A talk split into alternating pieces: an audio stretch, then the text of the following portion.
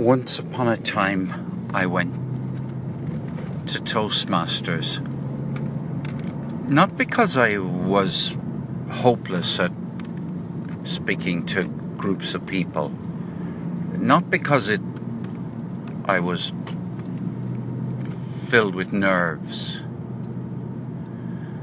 I I spoken to groups of people practically since I left school with a good deal of confidence. Didn't mean I was a good speaker, but it meant that I had confidence and I, I wasn't uh, racked with nerves. But I went to Toastmasters to learn how to do different kinds of speaking to groups other than training because I've done a lot of training. The kind of speaking you do when you're doing your best to help somebody learn a new behavior, help somebody break a pattern of their behavior. Because I, uh, for years, specialized in what in the jargon you'd call interpersonal skills training. There's a way you speak to people when you're training them, and there's a way you speak to people when you are, for example, telling a story, holding people's attention in a in a different way than you would if you were training them. I mean, there are plenty of similarities, but there are differences, and I, I know one of the areas that I'm I feel myself to be weak on is the ability to um, talk in a humorous way.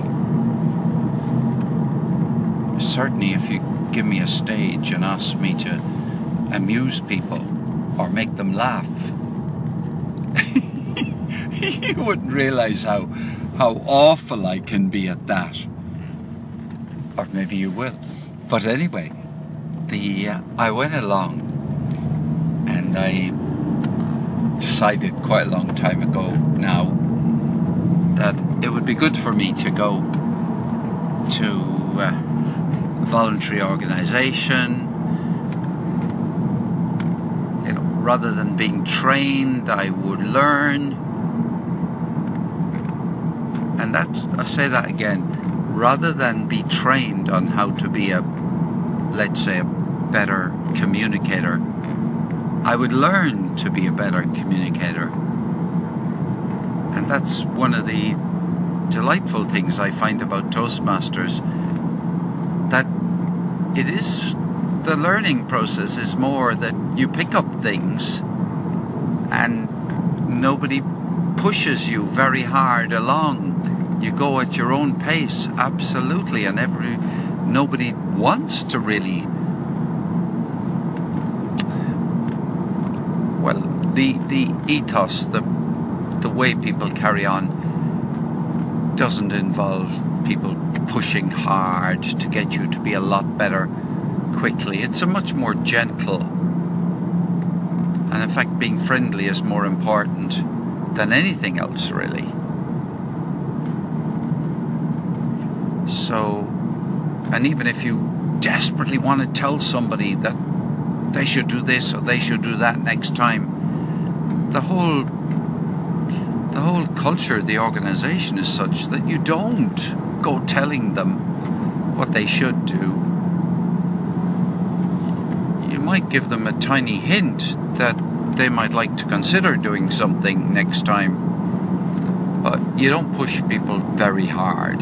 It's and yet people learn a lot.